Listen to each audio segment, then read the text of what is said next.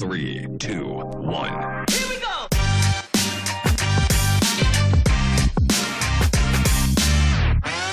Alături de mine este Cristina Hanganu, director comunicare și CSR Lidl România. Bună, Cristina! Bună! Bună ziua și bine v-am regăsit la Brain It Forward podcast, un podcast ce își propune să îi ajute pe manager să doarmă mai bine. Suntem la ultimul episod din seria despre curaj. Din nou alături de mine este Cristina Hanganu, director comunicare și CSA Lidl România. Uh, și astăzi încheiem seria cu un invitat uh, special. Uh, am stat foarte mult să mă gândesc cum aș putea să îl introduc și asta nu pentru că nu am găsit povești despre el pe Google, ci pentru că am uh, în spate o experiență care cumva mi-a pus foarte multe bariere și o să înțelegeți uh, despre ce este vorba. Pentru că am vorbit despre curaj, o să vorbesc și eu despre un om curajos din viața mea, pentru că părinții mei au, nu au fost de principiu să crească copilul cu cheia de gât. Pe mine m-a crescut uh, bunica și de foarte multe ori mătușa mea, care era mai mult așa ca o prietenă pentru mine și care se deplasa într-un um, cărucior și ea era persoana din viața mea care făcea cele mai bune nebunii și căreia mama tot timpul îi spunea, da, ești nebună, ce-o fi în capul tău? Pentru că ea conducea și uh, conducea cu mine, eu copil fiind trei, ziceam stânga-dreapta, stânga-dreapta și ajungeam de foarte multe ori în locuri nebănuite, purta niște pălării imense, ea m-a învățat să dansez, ea m-a învățat Minulescu, uh, m-a, cu ea am făcut cele mai multe nebunii și ea a fost persoana pe care am luat-o la primul date. A fost un om foarte important din viața mea și cumva eu niciodată nu m-am uitat la oamenii din jurul meu ca fiind persoane cu dizabilități sau persoane care nu pot face lucruri, ci persoane care pot face lucruri. Și iată că povestea mea lungă ajunge la final, să spunem așa, și îmi face o foarte mare plăcere să îl prezint astăzi alături de noi pe George Balcă, un om care ajută și inspiră prin tot ceea ce face, un om care aleargă la maratoane, sare cu parașuta, conduce o mașină, care, pentru care curajul are valențe nebănuite, aș spune. Mulțumesc, George, că ești astăzi alături de noi și bine ai venit la Brain It Forward. Bună ziua și mulțumesc pentru invitație. Um, o să încep cu un citat de al tău, dacă pot spune așa, de pe Facebook. Spuneai tu la începutul anului, nu vreau să mă milogesc de fericire, dacă apare este minunat, dacă nu, nu-mi pasă. Cum arată 2021 pentru tine până acum? Arată foarte bine. Nici 2020 nu a fost un an rău. Pentru mine am, sunt norocos că lucrez într-o corporație care nu a fost uh, afectată de toată nebunia asta cu pierderea joburilor, Horeca închisă și așa mai departe, lucrez în telecomunicații și, și am mers destul de, de bine lucrul ăsta. Să recunosc că simțeam nevoia de a a lua o pauză și de a lucra de acasă. Până acum eu n-am mai lucrat de acasă de 10 ani de când, de 11 ani de când lucrez în această companie și a picat, a picat la fix pentru mine lucrul ăsta pentru că am mai scutit din uh, orele astea pierdute prin trafic. Corect. Și 2021 este, este bun până acum. Uh, tot ce mi-am propus de făcut până în momentul acesta am, am realizat și îmi place să-mi setez câteva obiective trimestriale și să, să le bifez și acum să vedem ce urmează. Sper să fiu sănătos în continuare să le, să le bifez pe celelalte. Um, poți să ne dezvolui așa câteva dintre obiectivele tale, dacă tot ai adus uh, vorba? Bă, păi uh, când zic obiective, în primul rând eu m-am axat foarte mult pe cursele astea de alergare pe care le fac. Din 2014 pot să spun că eu făcând sport de performanță timp de 10 ani rugby, până în 2006 uh, când am avut accidentul de a rămas în scaunul cu rotile. După accident nu am mai găsit așa un sport care să-mi placă, cu toate că am mai, uh, am mai fost la basket în scaun cu rotile, uh, la tenis și nu, nu m-a prins absolut deloc. Și am descoperit alergatul în scaunul cu rotile și um, încerc să îmbin utilul cu plăcutul și să și ajut prin ceea ce fac să zic așa, fiecare cursă pe care o alerg, o alerg uh, într-un scop umanitar, fie că sunt uh, copii care suferă de, de cancer sau autism sau mai știu eu ce, fie că sunt adulți, o cauză prin care, prin care pot să ajut prin ceea ce fac. Um, cum ziceam, noi suntem în seria de interviuri despre curaj și e o întrebare pe care am pus-o tuturor, ți-o pun și ție. Uh, ce înseamnă pentru tine curajul? Curajul înseamnă uh, nebunia aia, adică limita aia la care trebuie să, să ajungi ca să, ca să declanșeze, ca să facă clicul ăla în, în tine și să, să te facă să ieși din uh, zona ta de confort să faci ceva, ceva mai mult. Eu am făcut niște schimbări în viața mea în, în trecut, pentru că eram uh, destul de retras după, după accident, uh, îmi era frică de foarte multe lucruri noi și am zis, bă, ce se poate întâmpla? Hai să fac o schimbare și am, uh, am schimbat un pic frica asta de, cunoscut, de necunoscut prin curiozitate. Și am început să, să încerc diferite, diferite lucruri noi, să aduc în, în viața mea oameni noi, să activități noi și mi-a prins extraordinar de bine, ceea ce le recomand tuturor să, să depășească un pic zona asta de confort, să iasă de acolo. Știu că e bine, e cald, e moale, e frumos acolo, dar dacă, dacă ești de acolo, o să vezi, o să găsești lucruri mult mai, mult mai mișto. Asta cred că mi-a dat, mi-a dat mie curaj. Tu ți antrenezi mușchiul curajului în fiecare zi, depășindu-ți limitele, nu? Ia să vedem, ce limite ne mai depășim astăzi, nu? Uh, da, da, pot să spun, pot să spun că încerc să depășesc absolut, absolut tot ce, se, tot ce mi se oferă. Sunt uh, genul de om, nu de, foarte, de la început, de curând, căruia dacă îi arunci o provocare pe masă o acceptă fără să citească ce scrie în ea și, și le iau pentru că știu că, că îmi, fac, îmi fac bine lucrurile astea.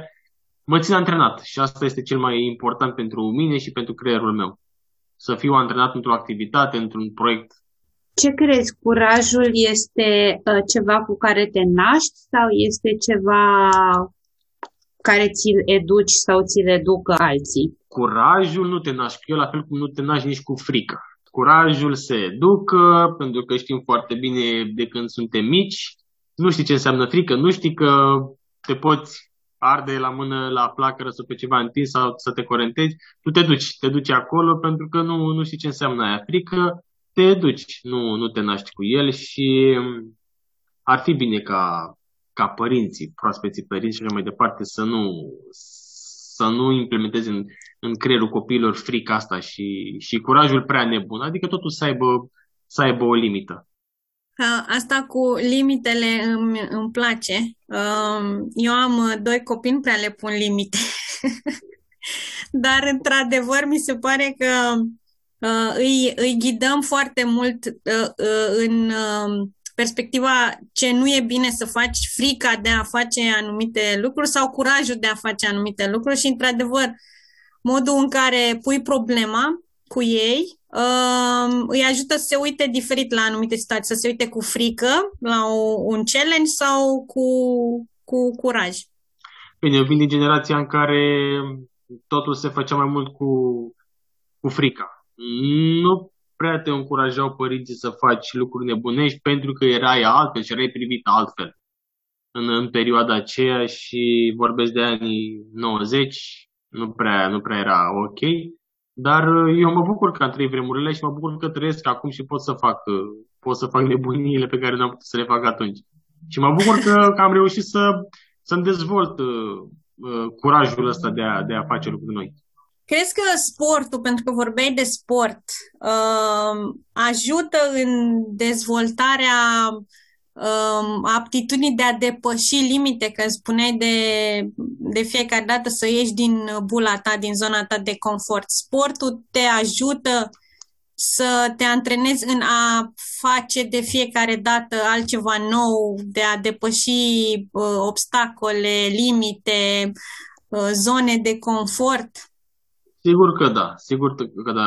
Fie că e sport de echipă sau individual, el te, te ajută să te dezvolți pentru că este o competiție până la urmă în sport. Și tot timpul eu o să vreau să fiu mai bun decât colegul meu cu care împărțim același post în echipă sau cu adversarul meu, mă refer la sportul individual, uh, care este mai bun decât mine într-o, nu știu, într-un domeniu. Și vreau tot timpul să, să-l depășesc. Plus că, da, ne, ne ajută foarte mult să ne, să ne dezvoltăm. Pe mine, cel puțin, sportul de performanță m-a dezvoltat din toate punctele de vedere.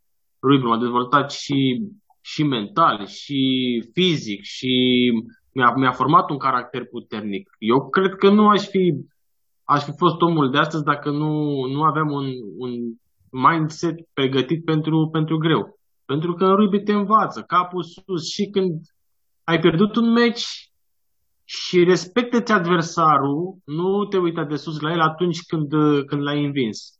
Și cred că asta m-a, m-a ajutat pe mine foarte mult.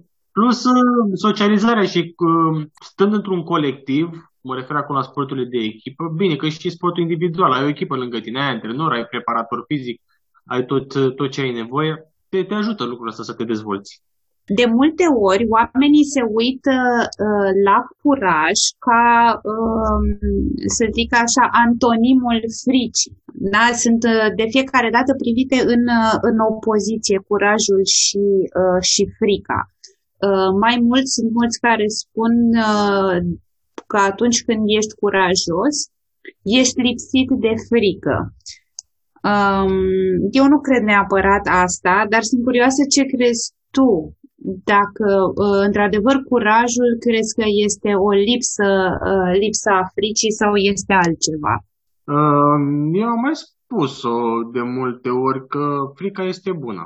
Atâta timp cât nu ne lăsăm uh, conduși de ea, frica este, este bună. La fel cum sunt și emoțiile, la fel și cum este și curajul. Nu, eu nu-l văd ca ca un antonim al... Curajul nu văd ca un antonim al fricii. Nu, toate, toate sunt bune, bune atât că nu, nu facem abuz de ele și sunt binevenite. Eu nu, nu m-am ferit niciodată să zic, da, domnule, astăzi plâng de fericire sau plâng de tristețe.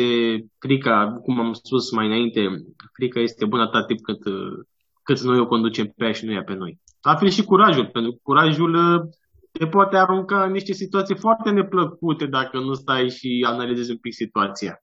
În ultima perioadă m-am întâlnit, inclusiv eu, mă uit în oglindă și mă întreb același lucru, uh, și mulți oameni încearcă să depășească anumite perioade, nu știu, mentale mai slabe. 2020 trebuie să recunosc că și asupra mea a avut un efect destul de mm, neașteptat. Eu nu sunt o persoană depresivă, n-am fost niciodată, dar în, am simțit totuși la un moment dat niște momente de astea în care nu mai puteam, simțeam că nu mai pot, ori nu vreau să mă dau jos din pat, ori aveam niște mm, frici de astea nejustificate.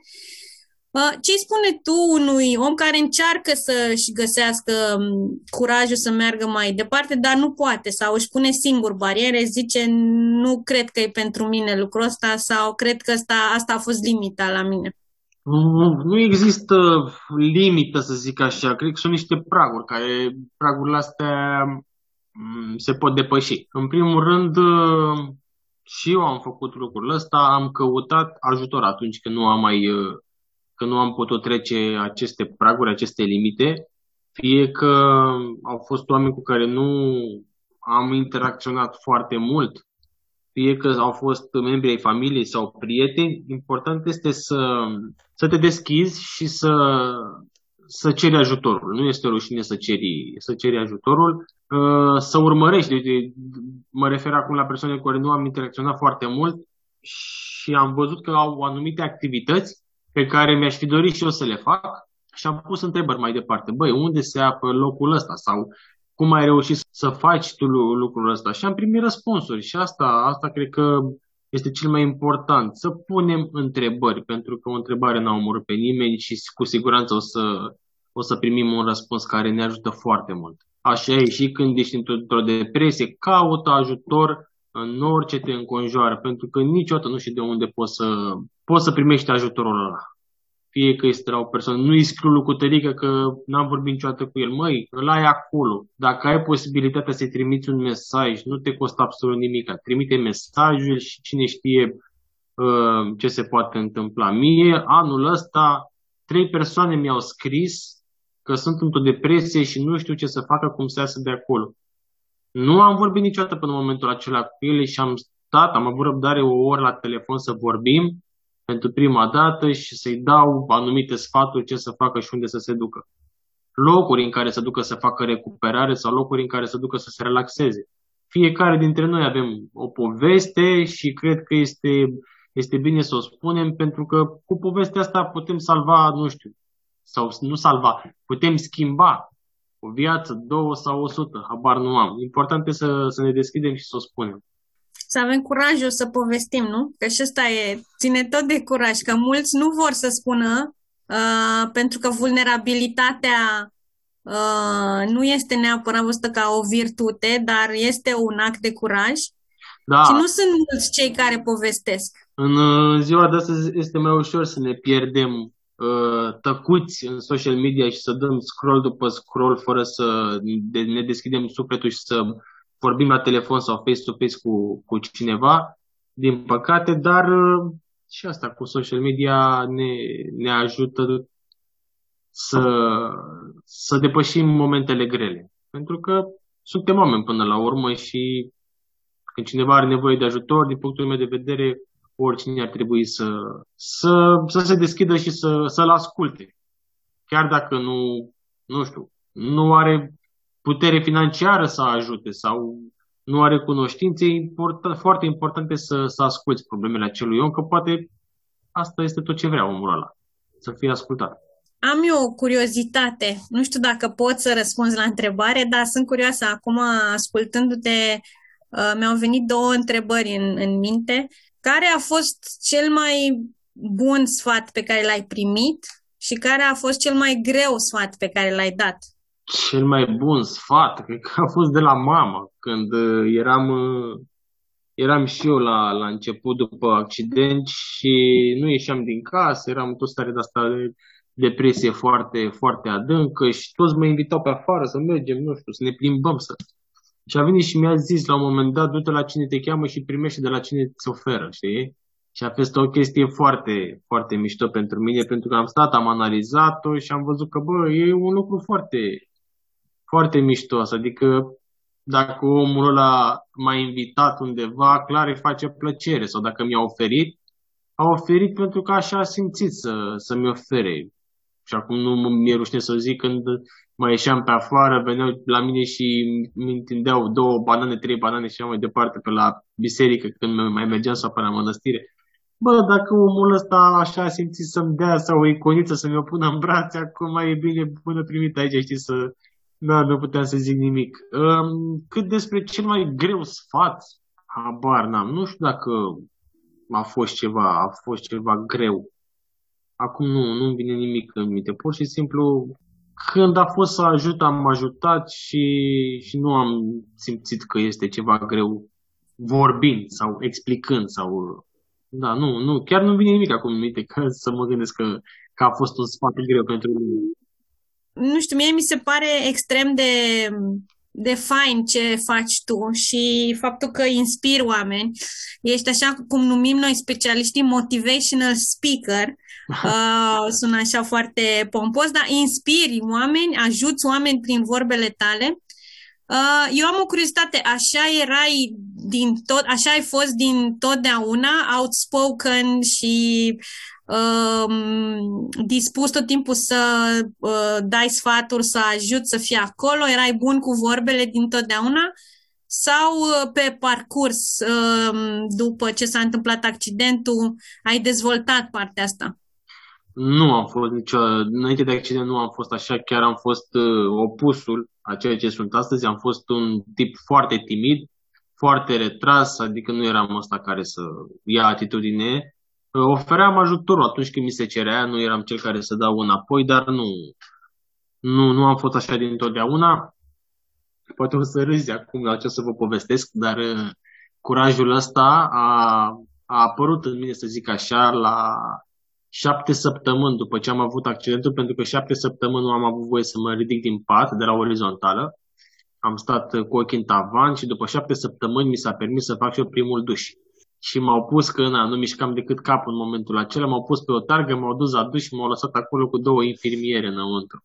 Și îți dai seama, eu ăla care eram uh, cel mai rușinos și cel mai timid bărbat din lume, să rămân în duș cu două, cu două doamne să mă spere din cap până în picioare, a fost pentru mine așa, un șoc. Și când m-au dus înapoi la, la salon, din momentul acela a doua zi n-am vrut să mă ies din, de rușine din, din salon, să mă duc la recuperare să fac, dar m-am gândit, bă, stai frate, adică ce e așa de rușinos? Suntem oameni toți până la urmă și nu e, nu e nimic de, de rușine în, în chestia asta. Și din momentul acela pentru mine a dispărut toată rușinea. Toată rușinea. Plus ajutorul psihologului care m-a ajutat foarte mult să, să depășesc această, această perioadă.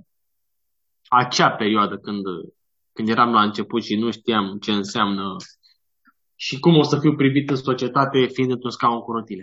Și cum ești privit în societate acum? Acum, adică prin ce văd eu, eu sunt privit foarte bine. Nu mai sunt omul la care să gândesc că oamenii întorc capul după mine cu răutate. Niciodată nu a întors cineva capul după mine cu răutate. Uh, tot, uh, toată chestia asta este în capul persoanelor cu dizabilități, pentru că până la urmă cineva când întoarce capul după tine poate să întreabă, bă, oare are nevoie de ajutor? Dar când te vede că ești încruntat și ai o stare de asta respingătoare, automat se retrage. Omul la care trece pe stradă oare se întreabă, întoarce capul după tine să te bă, dar de ce este așa tânăr și este într-un scaun cu rotile? Știi, eu tot timpul uh, mi-am dat seama că greșeala asta pleca, pleca de la noi, de la persoanele cu dizabilități, dar după ce am, am cântărit și am înțeles lucrurile altfel, am văzut lucrurile altfel, nu, nu este deloc așa. Sunt privit foarte bine acum în, în societate pentru că răspund la un zâmbet, răspund la o întrebare, vorbesc, ajut, dau un sfat, dau, dau o informație dacă ține de mine, dacă, dacă știu ceva. Ies foarte mult și, și în țară și prin oraș și mă plimb destul de mult, ceea ce mă face destul de vizibil și nu arăt că existăm și noi persoanele cu dizabilități și că putem fi normal, doar modul de deplasare este diferit. Mi se pare absolut uh, uh, nici nu știu cum să zic, un, un, nici nu știu să găsesc un cuvânt uh, potrivit, mi se pare, mă încântă și mă bucură atât de mult optimismul tău. Și faptul că privești atât de, uh, de rațional, mă rog, o situație destul de, cu siguranță dificilă și o situație uh, pe care, care probabil pe alți oameni i-a, i-a doborât. Sinceritatea, um, spunea cineva mai deștept decât mine, e forma supremă de, uh, de curaj și um, mi se pare incredibil ca de la o persoană timidă, cum spun că, că erai, ai devenit cineva extrem de uh, deschis și dispus să, să împărtășească. Și uh, eram cumva curioasă să te întreb dacă a fost un proces lung sau, uh, sau cum s-a întâmplat asta? A fost un proces destul de lung, pentru că și lipsa accesibilității din, din țara noastră m-a făcut și asta îi face în continuare pe foarte mulți cu dizabilități să, să nu iasă din casă și să nu se afișeze, pentru că este greu, vă dați seama, sunt oameni ce, sute de oameni care trăiesc la etajul 4 din 4, fără lift, care ies afară pe stradă, nu știu, de două, trei ori pe an. Imaginați-vă, ei văd lumea de la balcon. Atât. Dar a fost pentru mine un proces destul de, mm, mai să zic așa, nu știu dacă vi se pare mult, un an de zile. Cam un an de zile. Să zic în ghilimele am fost pus pe picioare și să înțeleg că că totul e bine atunci când, când răspund cu bine și cu, și cu zâmbet. Dacă ies în oraș și sunt un nou men de la încruntat tot timpul, automat o să îi resping pe toți din jurul meu.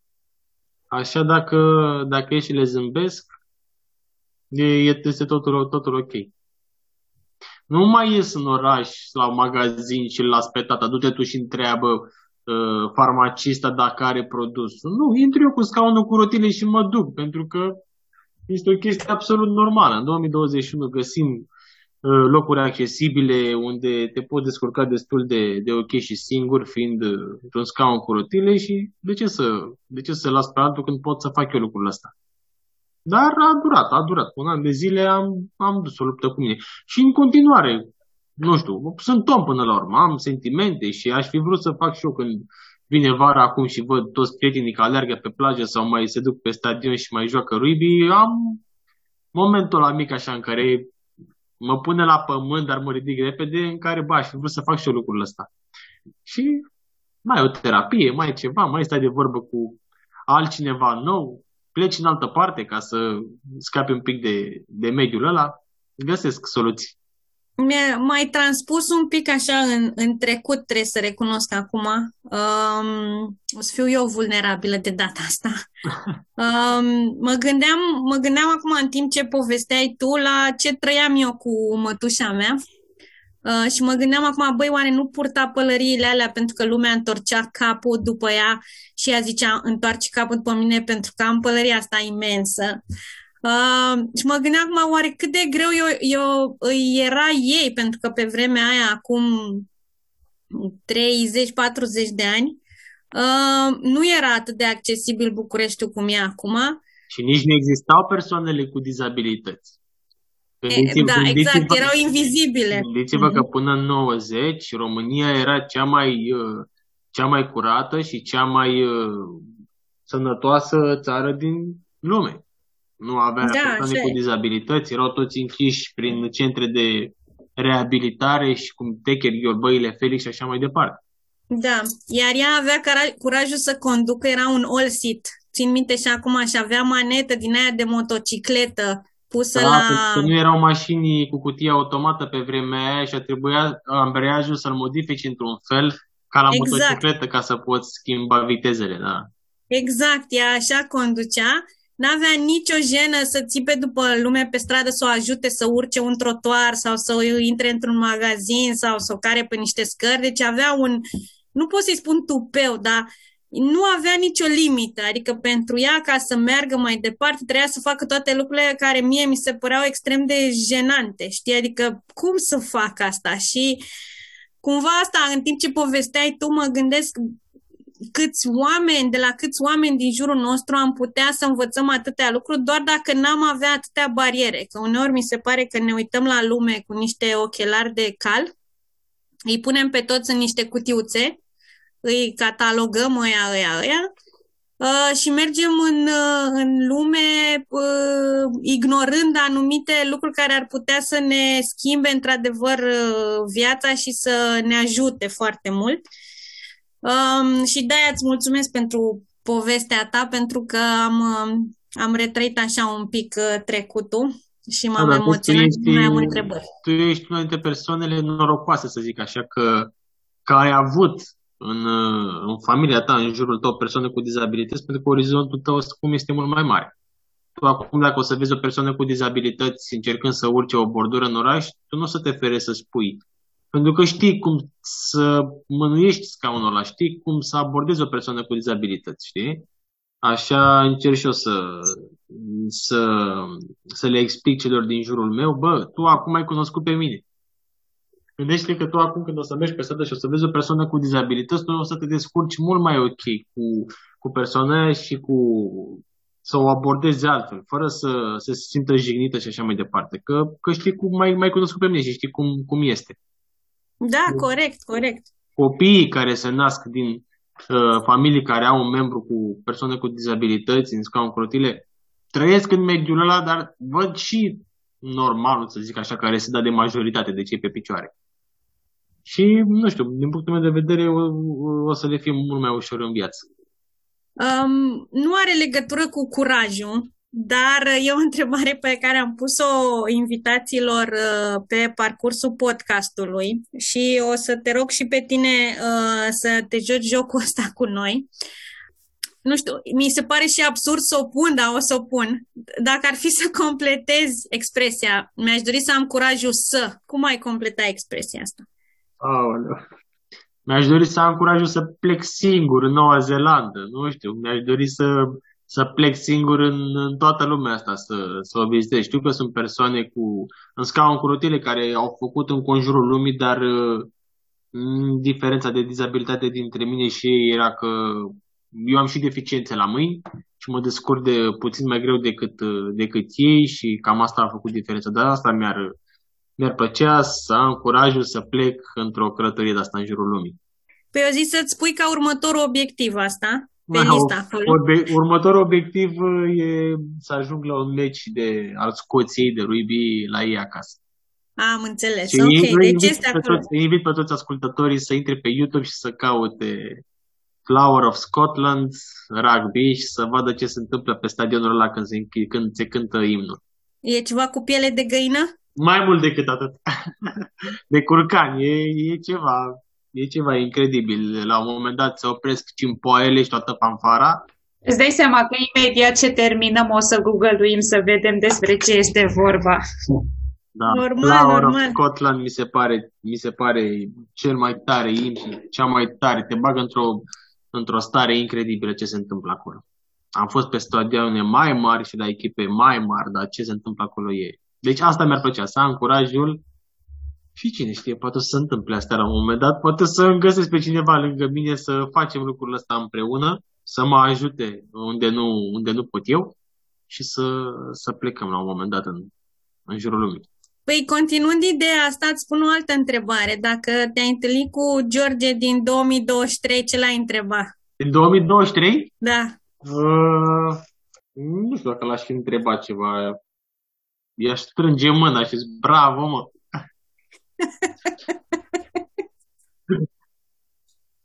Dacă m-aș întâlni cu ăla din 2005, să zic așa, i-aș trage o palmă peste ceaf. Nu, adică mă gândesc că aș fi putut să fiu, bine, nu pare rău nici de cum am fost, dar aș fi, dacă aș fi avut mai mult curaj înainte și aș fi fost puțin mai îndrăzneț, uh, altfel s-ar fi întâmplat, uh, s-ar fi întâmplat lucrurile și m-aș fi bucurat și înainte de mult mai mult de viață decât am făcut-o job, școală și ruibi. Job, școală și ruibi. Adică doar asta vedeam, doar asta făceam. Atunci, ce ai spune oamenilor care ne ascultă și nu au job, școală și ruibi, au doar job, casă, job, casă, job, casă și eventual job, casă, școală cu copiii și acasă din nou la job? Ce îi spune unui astfel de om? Care, o să- care zice, n-am timp să fac nimic altceva. Nu există. Nu există și nu este ok să ajungi, Doamne ferește, într-un spital pentru că nu te-ai ocupat de tine. Fă-ți timp pentru tine, fie că ești căsătorit sau necăsătorit, fie că ai familie sau nu ai, fă-ți timp pentru tine. Aș fi avut posibilitatea să, să câștig mai mulți bani, dar eu am vrut tot timpul să am timp pentru mine. După accident, asta am spus, bă, vreau să am timp pentru mine, pentru recuperarea mea, pentru dacă astăzi vreau să, să mă duc să, nu știu, să stau cu ochii în soare, cum am fost săptămâna trecută pe malul lacului Cernica, lac și pădure în, în dreapta mea, să stau acolo două ore și să mă relaxez. Uh, Dacă vreau astăzi să mă duc să-mi fac un masaj, nu câștig foarte mult acum. Nu sunt bogat, dar am un, un acoperiș deasupra capului, am o mașină care mă transportă din stânga în dreapta și am ce să pun pe masă. Nu vreau mai mult nici nu mă interesează. De aceea spun, lăsați lucrurile astea materiale, dacă ai strict necesar și ocupați-vă mai mult de persoana voastră. Pentru că așa o să, dacă voi sunteți bine, automat și cei de lângă vor să fie bine, odată cu voi. Deci timpul pentru tine ca persoană este foarte important. Nu există, nu am timp, îți faci dacă nu ai. Toți spun asta, toți pleacă de la simbolistica din avion mai întâi, îți pui masca ție, după aia celor din jurul tău, copil și așa mai departe. Dar uh, eu îți spun așa, din perspectiva mea, e atât de greu. E atât, adică ș- știu teorie, ș- Și eu te, știu eu te întreb acum tot, pe dar e tine, atât ce este de ușor greu. în viața asta? Ce e ușor în viața asta? Nimic. Asta zic. Nimic nu este greu, la fel cum nimic nu este ușor.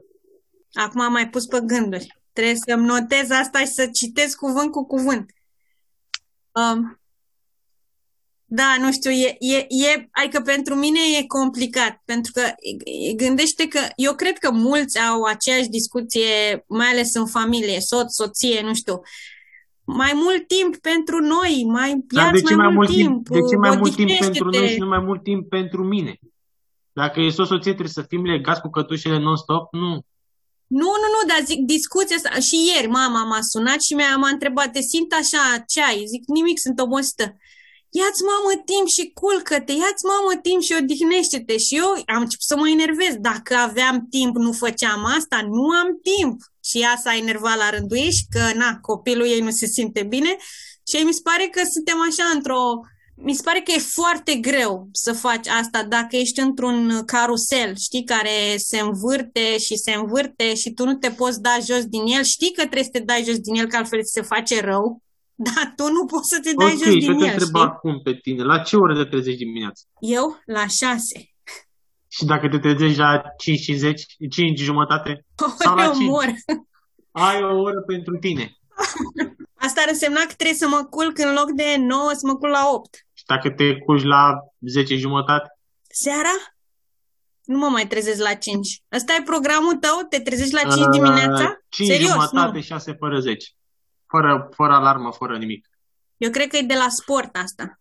Posibil. Posibil să fie de la sport, posibil de la, nu știu, educația care a intrat, a intrat în mine așa, că și cu jobul, înainte de accident, la fel, eram, eram matinal, dar uh, nu am nicio problemă să, să mă trezesc și nu, sunt, nu beau cafea. Oh, și ai o oră pentru tine dimineața sau meditezi nu dimineața? meditez, pur și simplu Sau- îmi încep ziua cu ce simt că îmi face plăcere în momentul acela, dau drumul la telefon și ascult o melodie, două, trei, cât încă până să mă ridic din pat, îmi dă vibe ăla de care am nevoie, mă ridic, îmi fac toate cele, toaletele și așa mai departe, mănânc, lucrez și după aceea am, îmi fac în continuare timpul pentru mine. Ori ies să fac câțiva kilometri în parc, mai ales că acum e vremea foarte frumoasă, ori dacă nu permite vremea, un antrenament în, în casă. Sportul m-a ajutat foarte mult, atât mental cât și fizic și este, este un exercițiu foarte bun pentru cei care se simt stresați și pentru cei care nu, care nu mai găsesc răspunsul la întrebările lor. Să iasă să facă o alergare și nu le cere absolut nimeni să facă performanță în alergare când ies.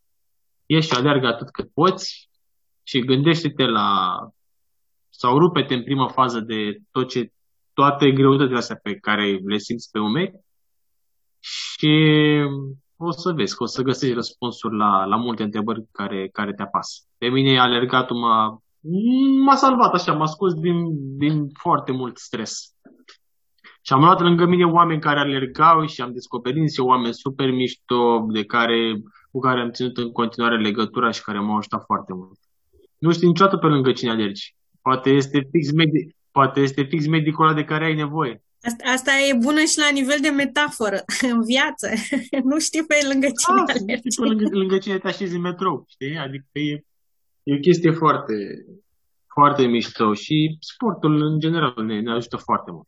Da, într-adevăr, uh, cred că um, ce am învățat din uh, toate discuțiile astea pe care le-am avut în cadrul acestui podcast uh, se leagă cumva de partea asta de a face ceva pentru tine.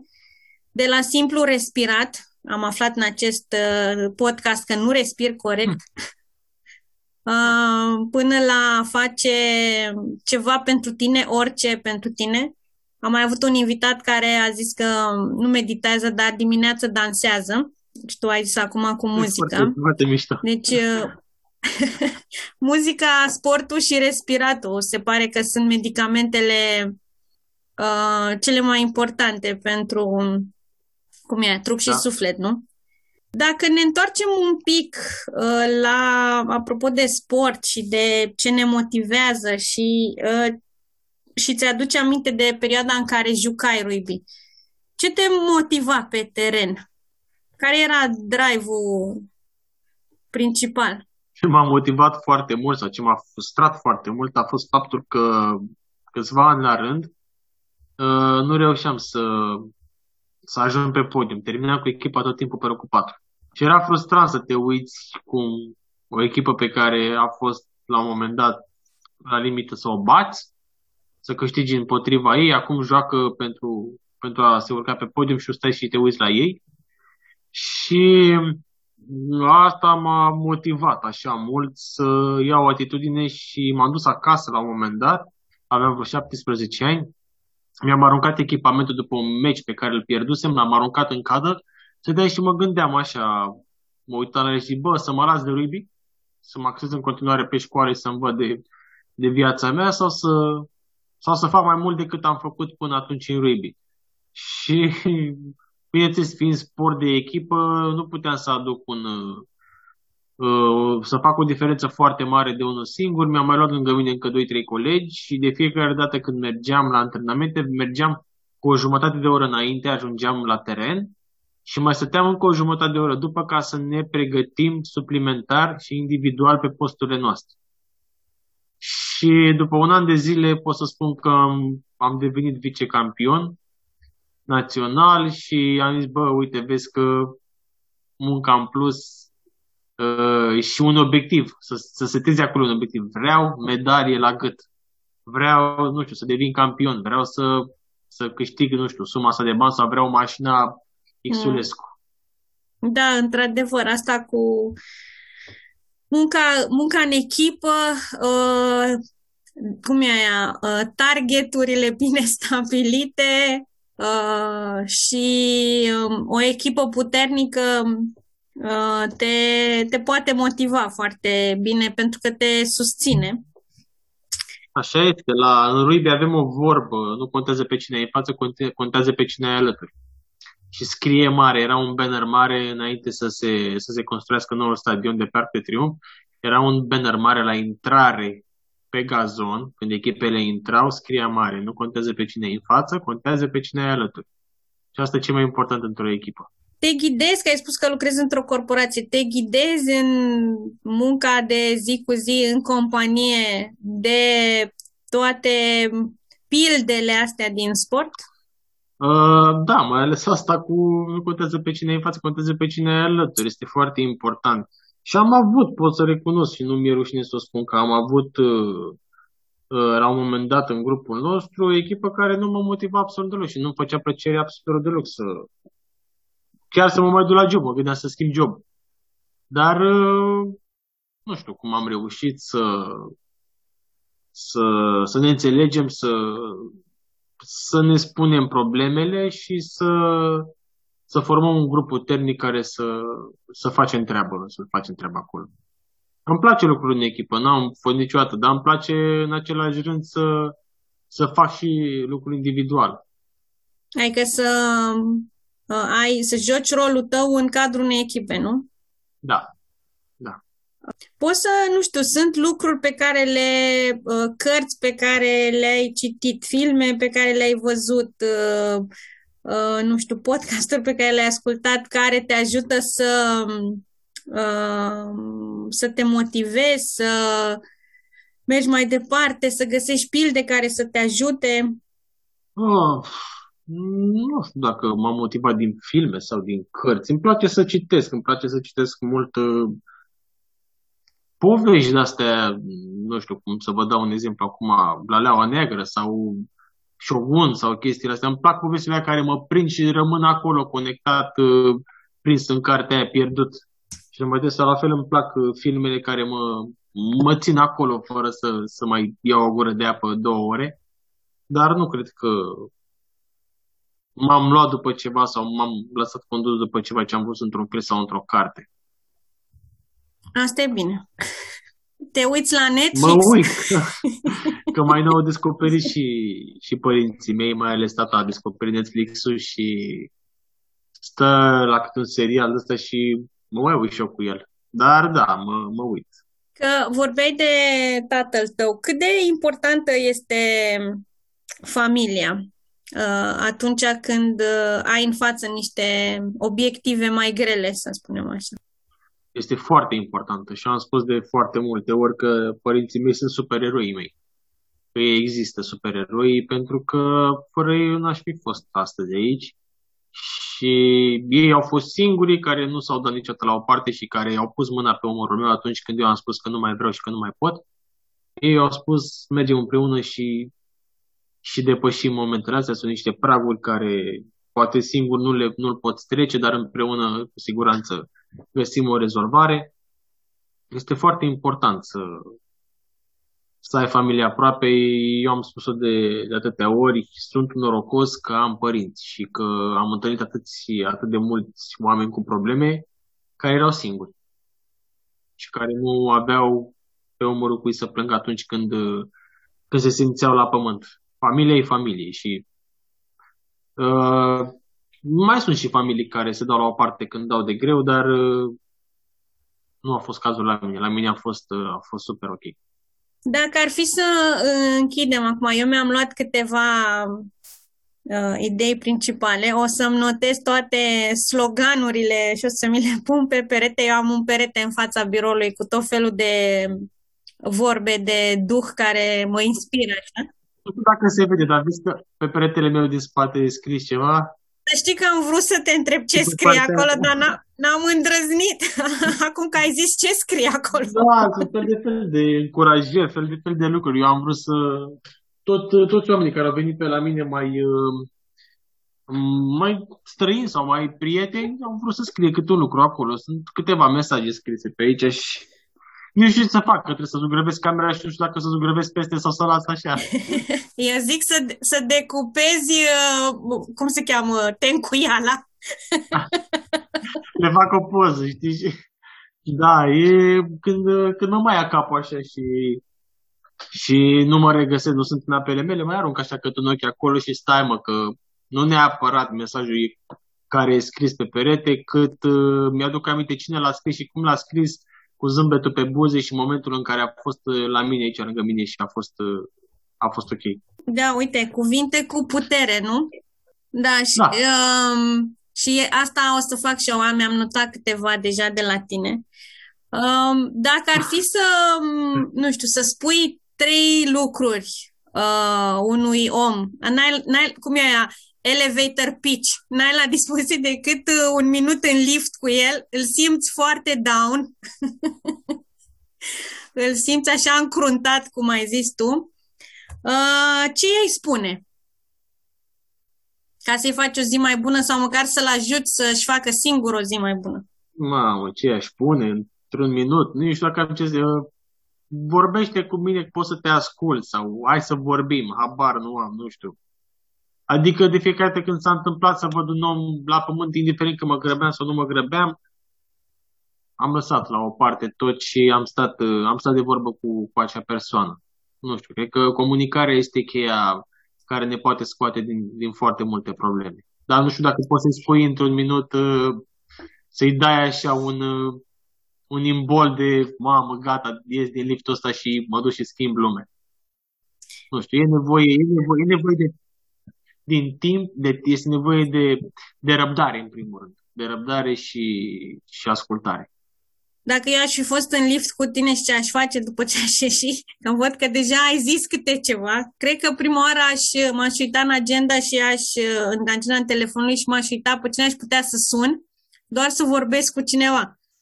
Adică nu trebuie să am un motiv, trebuie doar să ridic receptorul și să vorbesc cu cineva, pentru că Într-adevăr, cred că suntem uh, mai puțin lipsiți de curaj atunci când uh, trebuie să ne expunem uh, ofurile, problemele sau să ne deschidem sufletul către alți oameni. În continuare, cred că noi ca nație ne speriem când cineva ne ajută, bă, ce are, are un interes are un exact, interes, vrea da, ceva de la mine. Da. Când în alte societăți este un lucru normal, Uh, în continuare, nu, cum e aia, nu, ne, nu vă spălați rufele în public, da? Deci nu te duce la alți oameni și spune ce probleme ai, uh, rezolvă-le singur sau cu noi aici, în, în sânul familiei. Uh, dar este adevărat ce am învățat eu uh, în 2020, este că nimeni, dacă ridici receptorul și spui, băi, am o zi proastă, vorbește cu mine sau hai să discutăm despre ceva, nimeni nu m-a refuzat, nimeni n-a zis, băi, n-am timp. Uh, cumva, cred că ăsta este lucru pe care pot să spun că l-am învățat. Mi-este, și acum mi este greu să sun la oameni, să zic, băi, am o zi proastă, zi un banc, știi, sau orice, ca să ies din, din starea asta. Să-ți, să-ți povestesc ceva. Acum vreo 10 ani, când, când nu eram eu atât de de ok nici cu mine, uh, cineva a vrut să stea de vorbă cu mine. Era într-o depresie foarte adâncă. Și am zis, hai mă, du-te de aici. Nu, nu știam ce înseamnă depresia atunci, nu băgam eu.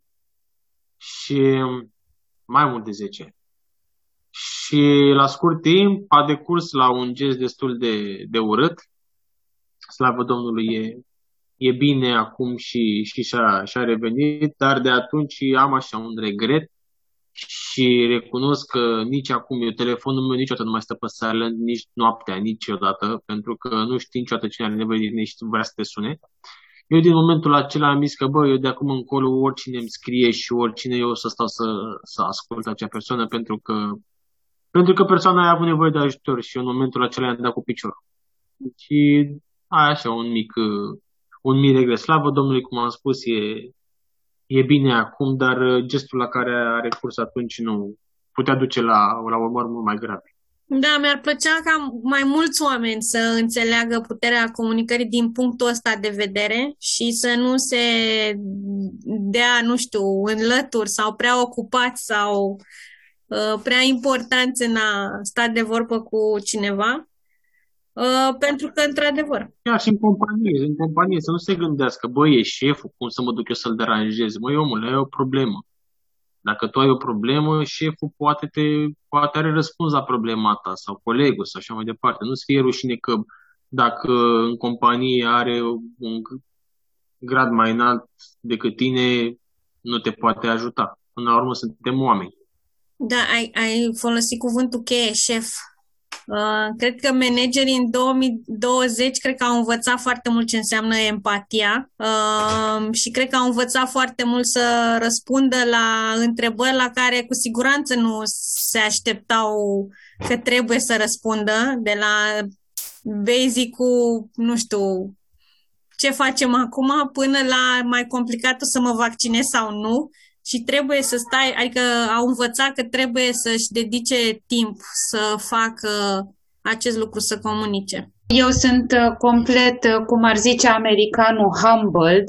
Am uh, trecut prin un, un exercițiu ascultând pe George, am trecut uh, printr-un exercițiu din asta, în primul rând, de Count My Blessings, uh, după care m-am uh, uitat foarte atent la cum, uh, cât de mult mă văicăresc și că n-ar trebui să mă văicăresc atâta.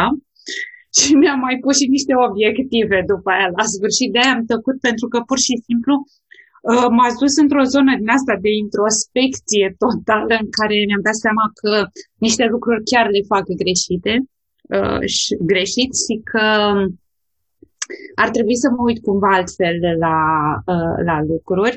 Și ce mi-am dat seama ascultându-vă uh, a fost că scuza pe care eu întotdeauna o găsesc pentru că nu, nu fac timp pentru mine este că ok, am un job complicat, am o viață complicată, am uh, trei copii, am super multe responsabilități Uh, și de fapt uh, și întotdeauna uh, mă comparam cu oamenii care de pildă sunt uh, n-au familie și am păi da mă, dar e mult mai simplu că n-ai familie, că ești singur, că ai mai mult timp pentru tine. De fapt mi-am dat seama că este vorba de um, frica de a mă da jos din carusel și mi este mai ușor să stau acolo în carusel și să fac efortul să mențin echilibru decât să fac efortul să mă dau jos din carusel și să mă opresc un pic din nebunie. Așa că astea au fost concluziile mele pentru această discuție, foarte personale de altfel, pentru care, George, îți mulțumesc. Te înțeleg uh, perfect um, și pentru mine a fost o discuție mă rog, cu, um, și cu amintiri și cu uh, planuri de făcut, de pus pe hârtie. Eu acum, pentru că nu am timp, nu citesc, dar ascult foarte multe cărți. Uh, și acum ascult uh, meditațiile lui Marcus Aurelius și el spunea acolo la un moment dat Uh, nu te comporta ca și cum ai avea 10.000 de, de vieți. Uh, ai una singură, foarte scurtă, nu știi când uh, uh, se întâmplă și uh, e important să trăiești la maxim fiecare clipă. Uh, și cam asta am sumarizat și eu din toată discuția asta. Um, mulțumesc, George, pentru discuție, mulțumesc că mi-ai adus aminte de mătușa mea și cred că încheiem uh, seria noastră de curaj um, cu câteva citate foarte puternice. Uh, și eu o să fac un Google imediat acum să văd cum e cu echipa aia de rugby. Uh, deci cumva am avut un podcast chiar și vizual audio-vizual. Uh, am trecut prin toate stările. Um, și cumva aș vrea să concluzionez că um, oricât de curajoși credem că suntem sau nu suntem, uh, oricâte obstacole am întâlnit, oricâtă frică am avea și eu zic că uneori frica este bună, e constructivă. Uh, e important să trecem peste fiecare obstacol cu încredere, că dincolo de, uh, de obstacol este ceva bun și cum spunea George, nu trebuie să-ți fie frică de cel din fața ta sau să ai emoții de ce vine în fața ta, atâta timp cât în stânga și în dreapta ai uh, oamenii care te sprijină și care îți răspund la telefon și te ajută cu o vorbă bună când ai nevoie de ei. Uh, mulțumesc și ne auzim uh, data viitoare. Nu uitați, până atunci, brain it forward!